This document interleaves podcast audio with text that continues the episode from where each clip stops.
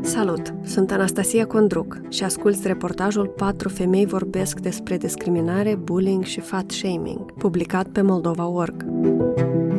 Reportajul a fost scris de mine și editat de Marta Sterpu, cu colaborarea Oxanei Gradcenco și Anei Gherciu. Dacă ai îndrăgit reportajele noastre și îți place ceea ce facem, te invit să te alături comunității noastre pe Patreon. Aveam 13 ani când eram în vacanță la oraș, la verișorul meu. Acolo, cât ne jucam cu alți copii în curte, am auzit pentru prima oară despre mine că sunt grasă. O fată mi-a șoptit la ureche că băieții au zis despre mine ta tolstăia, adică aceea grasă, de parcă acesta ar fi fost cel mai mare secret și cel mai rușinos lucru care putea fi spus despre mine. Cu anii, comentariile despre felul cum arăt au continuat. De la cei apropiați, ai mai pus ceva chile pe tine. Sau de la colegii de muncă. Ar trebui să dai jos vreo 10 kg dacă vrei să apari la televizor. Nimeni nu a întrebat dacă voiam să apar la televizor. Din fericire, nu i-am lăsat pe cei din jur să determine cum mă simt, dacă sunt sau nu frumoasă, deșteaptă sau de succes. Dar mi-a luat ceva timp să mă împac cu propriul corp, să înțeleg că e un corp bun, sănătos, care m-a dus prin viață cu determinare, care mi-aduce plăcere atunci când mănânc, fac baie, sport sau sex. Desigur, am zile bune și rele, dar în adâncul sufletului am înțeles că valoarea mea ca om nu e legată de faptul dacă am sau nu bărbie dublă, dacă am fund sau sâni într-un anumit fel. Cred că asta s-a întâmplat și datorită feminismului, ideii că valoarea unei femei nu constă în felul în care arată, dar și altor multe mișcări tot mai populare. Una dintre ele este acceptare de sine, care în engleză are mai multe nume și forme body acceptance, body positivity și eliminarea fat shaming-ului și a fat fobiei, adică a ideii că gras înseamnă rău sau nesănătos. În Moldova însă majoritatea mai crede că femeile trebuie să fie gingașe, firave, zvelte, iar comentariile răutăcioase se camuflează astăzi în grija față de sănătatea individului. Armate de influenceri vând produse minune, shake-uri și detoxuri pentru slăbit, care nu se bazează pe studii și certificări medicale, ci strict pe nevoia lor de a face bani iar sănătos a ajuns să însemne slab, indiferent ce spun analizele de laborator. În același timp, adjectivele gras și slab pot însemna lucruri diferite pentru fiecare. Totuși, pentru a determina greutatea corporală ideală, medicina încă mai folosește indicele masei corporale, un sistem învechit care nu ține cont de moștenirea genetică, istoricul medical sau sănătatea mentală a persoanei.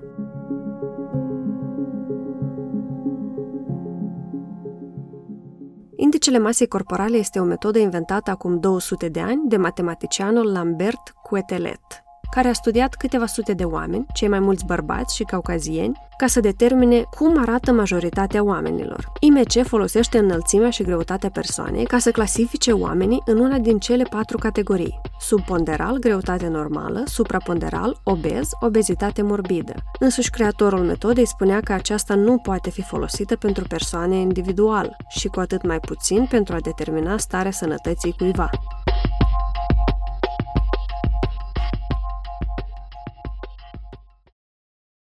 Persoanele grase se confruntă frecvent cu discriminare și stigmatizare, iar femeile în mod special. Deși stigmatizarea poate fi internă, atunci când niciodată nu ești mulțumit de felul în care arăți și suferi din cauza asta, Stigmatizarea venită din exterior este cu atât mai pronunțată cu cât o persoană este mai supraponderală, de la comentariile celor din jur, la spațiile publice sau discriminarea medicală. Oamenii grași sunt percepuți drept bolnavi, fără voință sau lene și aproape oricine se crede în măsură să le ofere păreri și sfaturi. Asta deși studiile demonstrează clar că dietele nu sunt eficiente, iar stigmatizarea poate duce din potrivă la probleme de sănătate mentală și tulburări alimentare, în loc să ajute oamenii să slăbească. Fatfobia este frica, aversiunea și discriminarea față de persoanele grase, obeze și grăsime. Iată cum explică Irina Zuza, expertă în psihonutriție, de ce stigmatizarea oamenilor sau fat shaming-ul are exact efectul opus decât cel intenționat. Chiar dacă adesea fat shaming-ul e justificat drept o motivație pentru scăderea în greutate, studiile ne demonstrează că efectul e unul total opus – și anume consumul unui număr relativ mare de calorii și lipsa controlului asupra comportamentului alimentar. Prin urmare, creșterea în greutate reprezintă una din consecințele resimțite la nivel fizic, în timp ce la nivel psihologic, studiile atestă o creștere a riscului de tulburări alimentare, lipsa încrederii și stimei de sine, depresie și multe alte probleme fizice și mentale cauzate de stres. Concludent, înainte de a adresa un comentariu de așa gen unei persoane care deja e într-o continuă luptă, trebuie să realizăm că fie și o nevinovată glumă ar putea să o afecteze mai mult decât ne imaginăm. El sau ea cu siguranță e conștient de kilogramele pe care le are și chiar nu are nevoie de o astfel de reconfirmare. Am vorbit cu patru femei foarte diferite despre kilograme, acceptare de sine, discriminare și sănătate, fizică, dar mai ales mentală. Te invit să asculți în continuare poveștile lor.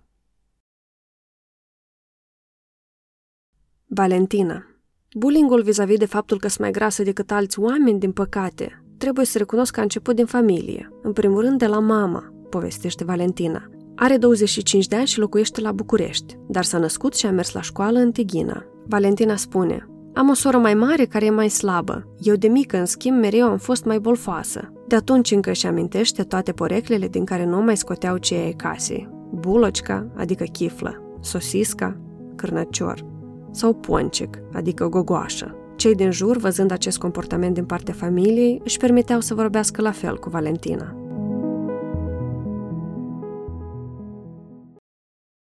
Remarcile au continuat nestingherite și în adolescență.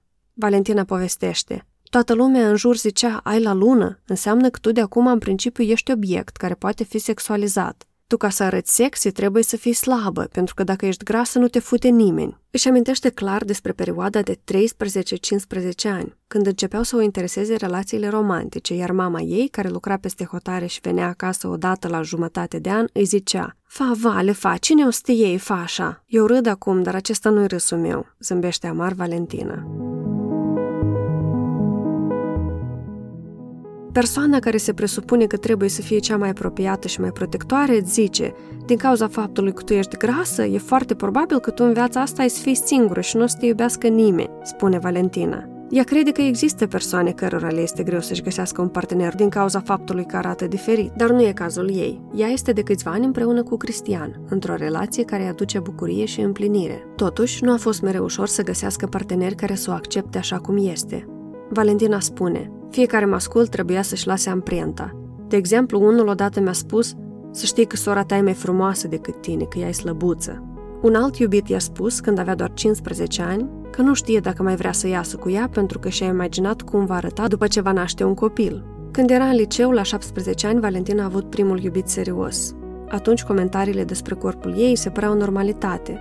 Valentina povestește, omul non-stop de fiecare dată când avea ocazia trebuia să bage vreun pricol, adică glumă, despre faptul că e o zgrasă. La un moment dat ridicase mai multe etaje și ziceam că am obosit. Și el, ei, ai obosit. Tu trebuie să ridici de astea cu două bidoane de apă în mâini în fiecare zi de vreo șapte ori. Dar probabil unul din comentariile care a marcat-o cel mai profund s-a întâmplat în România, când era deja la facultate. La sfârșit de anul întâi am început să mă văd cu un băiat și el i-a arătat pozele mele unui prieten și acela i-a zis Și tu ce vrei să faci cu ea, să o tai de Crăciun? Au existat și parteneri care i-au spus pe șleau că nu pot să iasă cu o fată mai grasă decât ei. Valentina spune, E foarte ciudat că nu poți să interacționezi cu un om doar din cauza corpului. E o chestie la care eu mă raportez mult mai flexibil. Eu, nefiind mereu acceptată, în schimb i-am acceptat pe alții, am avut mai multă empatie față de oamenii care arată diferit. În afară de empatie, Valentina spune că felul în care arată i-a generat și alte trăsături de caracter. Un fenomen este cel despre vizibilitate și invizibilitate, adică, deși fizic oamenii grași sunt vizibili, ei se simt de foarte multe ori ignorați sau excluși, exact pentru că nu se încadrează în standardele fizice impuse de societate. Valentina spune, mi-am dat seama că pentru că eu eram așa, mereu încercam să compensez. Glumele mele trebuiau să fie mai interesante decât ale altor fete. Eu trebuia să mă implic mai mult în activități ca să mă fac văzută, ca oamenii să mă observe, spune ea. Foarte mulți dintre oamenii grași folosesc simțul umorului ca un scut de apărare sau ca o metodă de a se afirma, de a se face vizibil, crede ea. Oamenii mai grași de-a lungul timpului au făcut asta ca să-și afirme un loc, ca să se simtă plăcuți, pentru că de altfel, atunci când ești mare, Lumea își închipă imediat că ești puternic, atât fizic cât și moral, spune Valentina. Nu poți să-ți permiți să fii sensibil sau să plângi. Lumea se așteaptă mereu să radiezi un fel de fericire. Adică dacă ești gras, trebuie mereu să fii foarte jovial și foarte bun. Oamenii grași se confruntă și cu discriminare medicală, de multe ori simptomele lor fiind ignorate de medici sau puse pe seama greutății lor. Valentina s-a confruntat cu asta când a mers la ginecolog în timpul unui control de rutină. Ea povestește, M-a pus pe capră să mă consulte, se uită și la un moment dat efectiv mă ia cu o mână, mă strânge de burtă foarte tare și spune Cu așa ceva în naștere noi intrăm. Valentina avea 23 de ani și nici nu a fost întrebată dacă își dorește copii. Spune că a fost făcută să se simtă inaptă de a procrea, de parcă era un blestem.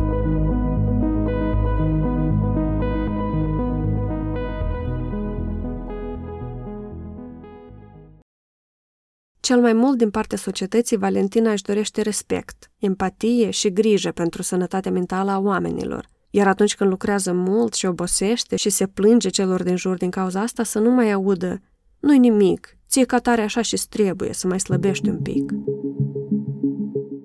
Tatiana Tatiana este controloare de trafic aerian. În aeroportul din Chișinău, ea dirigează decolările și aterizările. Are grijă să nu se producă accidente. Ea spune, răspundem de viețile oamenilor în primul rând. Are 32 de ani și recent a obținut și cel de-al doilea job, cum îi place să spună, cel de mămică full-time. Războiul cu kilogramele a fost mereu o constantă în viața Tatianei și nu a luptat singură. Corpul ei a fost câmp de luptă atât pentru ea, cât și pentru mama ei, cei din jur, dar și medicii de la lucru. Controlorii de trafic aerian sunt obligați să facă un set de analize anual pentru a confirma că sunt sănătoși.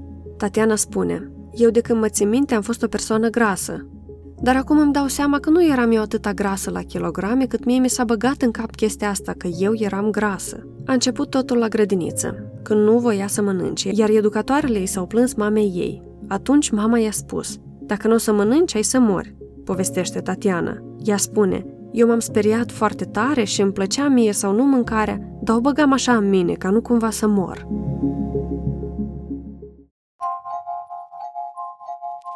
Rezultatele unui studiu realizat paralel în câteva țări demonstrează că între 76 și 88% dintre intervievați suferă de fat shaming, în special din partea familiei. Curios e faptul că acest fenomen are loc preponderent în copilărie și adolescență. Inconștient, membrii familiei consideră că adolescenții și copiii pot fi ușor manipulați sau pe copii oricum nu îi afectează. Când Tatiana a împlinit 11 ani, mama ei a fost diagnosticată cu diabet zaharat, iar acest diagnostic a fost urmat de o depresie acută. Tatiana povestește, Mama se gândea că îmi transmite genetic boala și din cauza asta sobeză și eu. Starea ei psihologică s-a reflectat asupra mea cel mai mult, pentru că eram fetița cea mică care stătea lângă ea și auzeam mereu că sunt grasă, bolnavă, că nu trebuie să mănânc. Așa a început ceea ce Tatiana numește teroarea mâncării. Mama îi interzicea să mănânce sau, dacă era chemată la masă, primea vorbe de ocară în loc de alimente. Tatiana spune, toate cuvintele astea s-au întipărit în capul meu. Și da, eu am început să mă urăsc pe mine. Toate dietele de care auzea mama Tatiane la televizor sau prin reviste erau testate pe fetița adolescentă.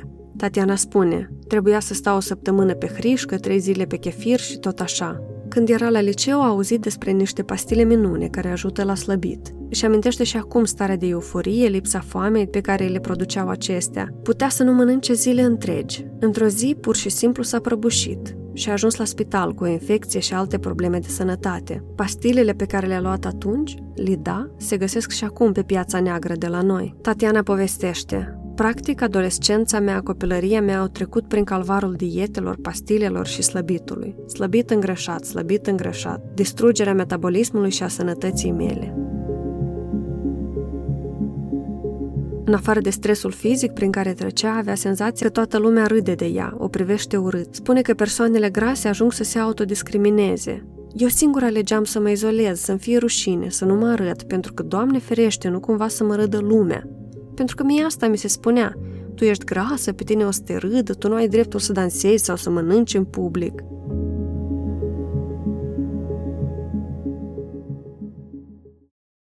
Când a venit momentul să-și aleagă o meserie, știa deja că vrea să devină controloare de trafic aerian. Acolo era condiția, candidatul nu trebuie să fie obez, pentru că obezitatea e asociată cu starea de sănătate. De fapt, spune Tatiana, nu e mereu așa. În momentul în care apelam la diete drastice, slăbitul venea la pachet cu boli, internări la spital, stări de slăbiciune, vomă, păr căzut, unghii crăpate. În primul an de studii, sub supravegherea medicilor de la serviciu, a dat jos peste 40 de kilograme. Totuși, medicii i-au spus că trebuia să slăbească și mai mult. Până la urmă, atunci exercițiile de grupe se păreau o muncă silnică, în schimb sala de forță îi aducea plăcere. Deși ea se simțea bine și rezultatele analizelor erau bune, cifra pe cântar nu cobora mai jos de 90 de kilograme. Dar era sănătoasă.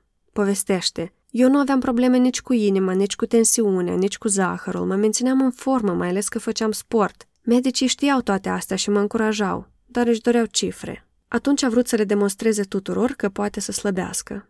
Mânca tot mai puțin și mergea la sală tot mai des, trăgea de ea cât putea. Organismul ei n-a rezistat mult. A reapărut o durere mai veche de spate, uneori amețea, avea stări de vomă.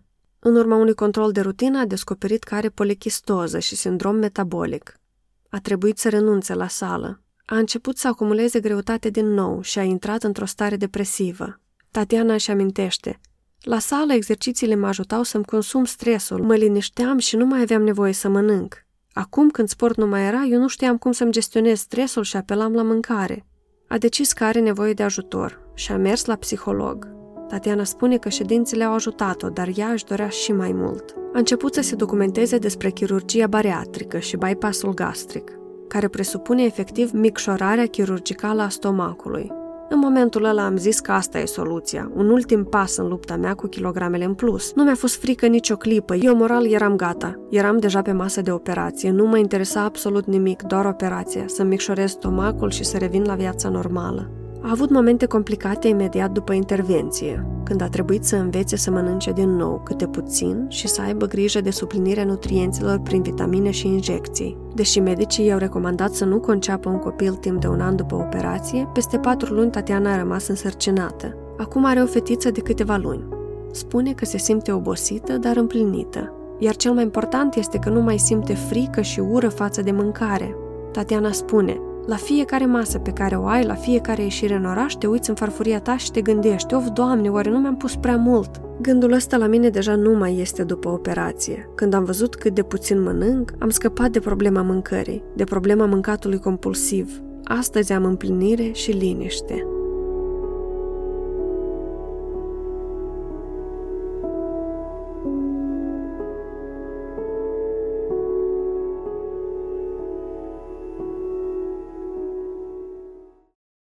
Ana Totul a început în capul meu, spune Ana. Are 30 de ani și e make-up artist. Eu de când mă țin minte voiam să fiu slabă, să fiu așa ca prietenele mele. Pentru că ele toate slăbuțe, frumușele, dar eu am așa, făcătura în formă de pară. S-a îngrășat cel mai mult când a fost în Statele Unite, în studenție. Acolo a descoperit mâncare diferită și avea un program de muncă foarte încărcat, din cauza căruia ajungea acasă înfometată la 1 noaptea. Când a revenit în Moldova, toți îi spuneau că a pus bolfișoare. Atunci a decis că trebuie să slăbească. Se uita pe internet la corpurile instructorilor de fitness și voia să ajungă la fel. Se simțea prost atunci când cea mai bună prietenă, mai slabă ca ea, zicea că e grasă. Atunci a decis să apeleze la metodele obișnuite de slăbit, sport și dietă. Dar, pentru că urma să revină în curând în SUA, s-a gândit că trebuie să slăbească și mai repede, cât mai urgent. În caz că iarăși mă îngraș, să am de unde. Așa era mentalitatea la mine. A început să facă sport excesiv, dimineața și seara, acasă și la sală, până a ajuns la trei ore de sport intens în fiecare zi. Ana spune, și îmi părea că eu fac puțin. A decis să renunțe și la unele alimente, până a ajuns să consume doar terci, mere și pesmeți. Spune că mânca așa, mâncare de vrabie. Dar, pentru că își privea organismul, acesta începea să-i ceară mâncare în exces. Ana își amintește. Aveam niște apucături de foame și mâncam tot, și pâine, și prăjituri, tot. Imediat mă simțeam vinovată că am mâncat atât de mult, mergeam la baie și vărsam tot. Și-a provocat voma câteva zile la rând și a observat că metoda funcționează în continuare. Internetul e mare, asculți istoria unuia, altuia și afli că se poate și așa. Cu toate că ai auzit ce consecințe pot fi, crezi că pentru tine nu o să fie așa, spune Ana. În timp ce mental era blocată în ciclul de înfometare, mâncat în exces, vină și vomitat, cifrele de pe cântar și imaginea din oglindă îi plăceau. Continua să slăbească. Avea bulimie. Ana spune, aveam apucături foarte agresive, eram ca narcomanul când vrea, mâncare, mâncare, mâncare.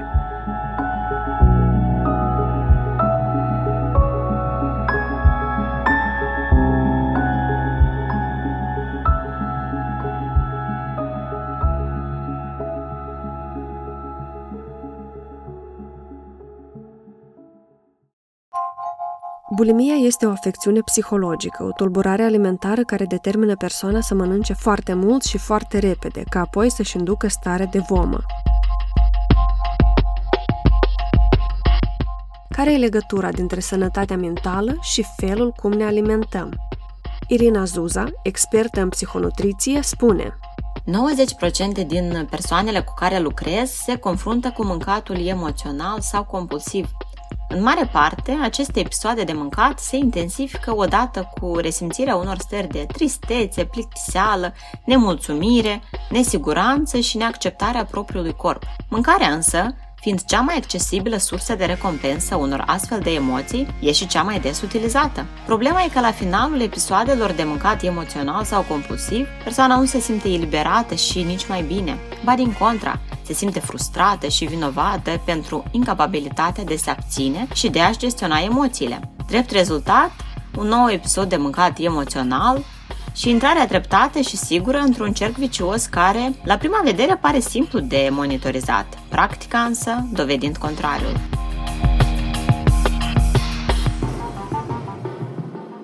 Ana își amintește cu tremur în voce, dar cu maturitate de acea perioadă. Era student, avea 24 de ani și locuia cu părinții. Ana spune, și asta se întâmpla chiar în perioada de Paște, când mama a copt pască. Eu până acum mă simt atât de vinovată că eu atâta pască de-a mamei am vărsat. Asta e atât de multă muncă. Deși locuiau în aceeași casă, părinții Ani n-au observat nimic. Ana spune, ei se întorceau seara acasă și le spuneam că eu după șase nu mai mănânc. Dacă dimineața era mulțumită de ceea ce vedea în oglindă, seara devenea insuportabil. Avea senzația că s-a îngrășat foarte mult pe parcursul zilei, iar asta o făcea să devină și mai dură cu alimentația sa. Era în stare să creadă că s-a îngrășat pentru că a mâncat un măr. Ana spune, după Paște am simțit că am slăbit brusc, când am îmbrăcat o pereche de pantaloni care înainte mi erau strânși și eu acum pluteam în trânși. Atunci m-am gândit, ce bine am slăbit, dar corpul ei începea să bată alarma. A devenit atât de fragilă încât se accidenta foarte ușor la sport. A stat cu piciorul în gips din cauza unei luxații. Ana spune, eram nervoasă, eram stresată, cu mine nu puteai să ai o discuție pentru că eu tot timpul mă gândeam numai la mâncare. Asta era strașnic, să nu te mai intereseze absolut nimic. Dar, pentru că pierdea din greutate, continua regimul pe care și l-a impus. Continua cu bulimia. Într-o zi și-a dat seama că nu i-a venit ciclul de ceva timp și a mers la ginecolog. I-a povestit prin ce trece. Ana își amintește. Medicul mi-a spus că asta nu e ok și atât. Dar să-mi spună de ce nu e ok sau să mă ajute sau să-mi dea un sfat, nu. A fost ignoranță totală referitor la ce e prin ce trec eu. Eu cred că în Moldova această temă ar trebui abordată și scoasă din întuneric. Ana spune, eu am avut norocul să fiu puternică și să trec peste asta singură, însă sunt alții care ajung la anorexie. A vorbit și cu părinții. Mama mea pur și simplu a rămas șocată. S-a învinovățită într-atât de tare. Mi-a spus, mi-așa mi rușine că eu am trăit Ana cu tine într-o casă, foloseam același veceu și eu n-am observat. Ana spune, eu aveam după veceu sticla cu apă, ca să spăl tot acolo. Dar eu nu o vinovățesc pe mama, asta e vina și responsabilitatea mea. Coșmarul Anei a durat aproximativ trei luni. Deși a fost greu, a reușit să-și readucă viața la normalitate. I-au revenit ciclul, forțele și buna dispoziție. Acum spune că nu sunt împăcată cu felul în care arată corpul meu, dar niciodată nu o să mai fac așa prostie. Nata Nata are 32 de ani și e din Strășeni. Locuiește în Chișinău și este autoarea a două podcasturi. În același timp face colaje și creează decorațiuni reciclate. În pandemie a pus mâna pe ac și ață și a brodat. Grasă și destrăbălată sunt două cuvinte pe care le-a auzit aruncate cu răutate în adresa ei și altor femei și a decis să le revendece prin artă. Povestește că la școală fetele mai slabe erau invitate la dans și tu nu, te gândeai că asta de atâta că ele sunt mai slabe sau mai înalte sau țâțile mai mari. Nata spune că mama a fost cea care a susținut-o mereu, de aceea comentariile care veneau de la ea erau cele mai dureroase. Ca să le evite, Nata prefera să se implice în multe activități, era mereu ocupată, mereu pe drum. Avea peste 20 de ani când i-a spus mamei sale să se oprească dacă vrea să mai vină acasă. Nu-mi plăcea, pentru că eu am ajuns să mă iubesc cât de cât pe mine și nu voiam să vin acasă și să aud cu mama, persoana pe care eu o iubesc, să-mi spună că trebuie să mai slăbesc. Nata spune că acum mama ei și-a învățat lecția și nu mai face astfel de comentarii. Nata povestește.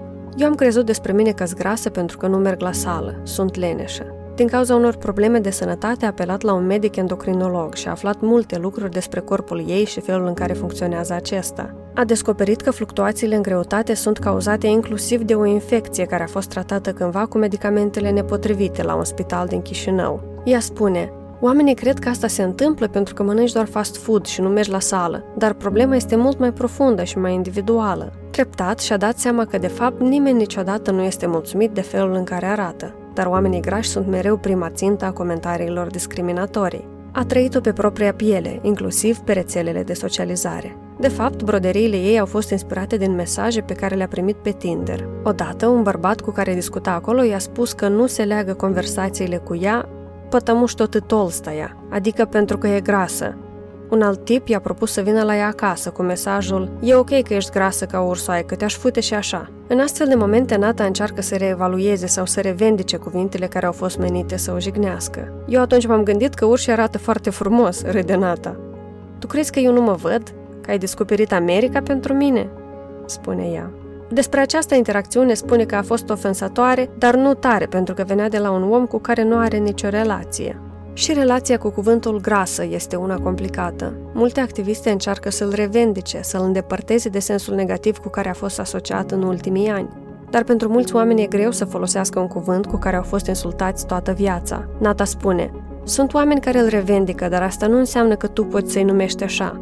Tu trebuie să vorbești cu oamenii să înțelegi dacă asta îi ofensează sau nu. Dar chiar dacă asta nu mă ofensează, asta nu înseamnă că tu trebuie să te apropii de mine și să-mi zici că sunt grasă. Nata spune că chiar și atunci când folosește cuvântul grasă vorbind despre sine și încercând să-l normalizeze, se găsesc oameni pentru care acest cuvânt este sinonim cu rea, urâtă, nesănătoasă. Ea zice, sunt comentarii de genul, tu oricum ești frumoasă. Eu am zis că-s grasă, eu n-am zis că sunt urâtă. Eu înțeleg că sunt unele comentarii bine intenționate, dar de fapt ea și-a schimbat viziunea inclusiv datorită rețelelor de socializare. Spune, social media a adus lucruri la care eu nu m-am gândit niciodată. Eu nu m-am gândit să pun greutatea corpului în feminism sau în alte mișcări. În timp ce documenta un episod pentru podcast despre corp, Nata a aflat și despre istoria culturală a aspectului care ține de greutatea oamenilor. Ea povestește, în trecut, să fii gras însemna că ești bogat, că mănânci suficient, că te ocupi mai mult de plăcerile trupești. Pe urmă a apărut creștinismul, care era mai mult despre suflet, despre suferința pe pământ, ca apoi să fii răsplătit în rai. Și, odată cu creșterea creștinismului, a început adorarea corpurilor slabe. Apoi a venit colonialismul, când Europa de vest a început să acapareze teritorii unde a întâlnit oameni care arătau complet diferit. Iar asta din start i-a declarat inferiori, spune ea. În același timp, e bucuroasă că adolescența ei a trecut fără social media, mai ales atunci când vede că fete de 14 sau 12 ani sunt deja foarte preocupate de felul în care arată. Nata observă și alte situații în care spațiile nu sunt create pentru corpuri diverse, de exemplu scaunele unor cafenele din Chișinău sau bicicletele de la sala de forță. Ea spune, ele sunt orientate spre un tip de oameni care se duc la sală să se căceiască, adică să facă mușchi, dar nu sunt inclusive. Calea ei spre acceptare presupune o muncă continuă. Spune că nu e ca și cum se trezește în fiecare dimineață împăcată cu sine, dar cel puțin a înțeles că e o luptă pe care refuză să o poarte. Refuză să-și asume presiunea pe care societatea încearcă să o pună asupra ei. Nata spune, noi trebuie să facem ceva ca să ne schimbăm, nu ni se dă libertatea să existăm așa cum suntem. Eu mi-am dat seama că eu o să câștig pur și simplu existând.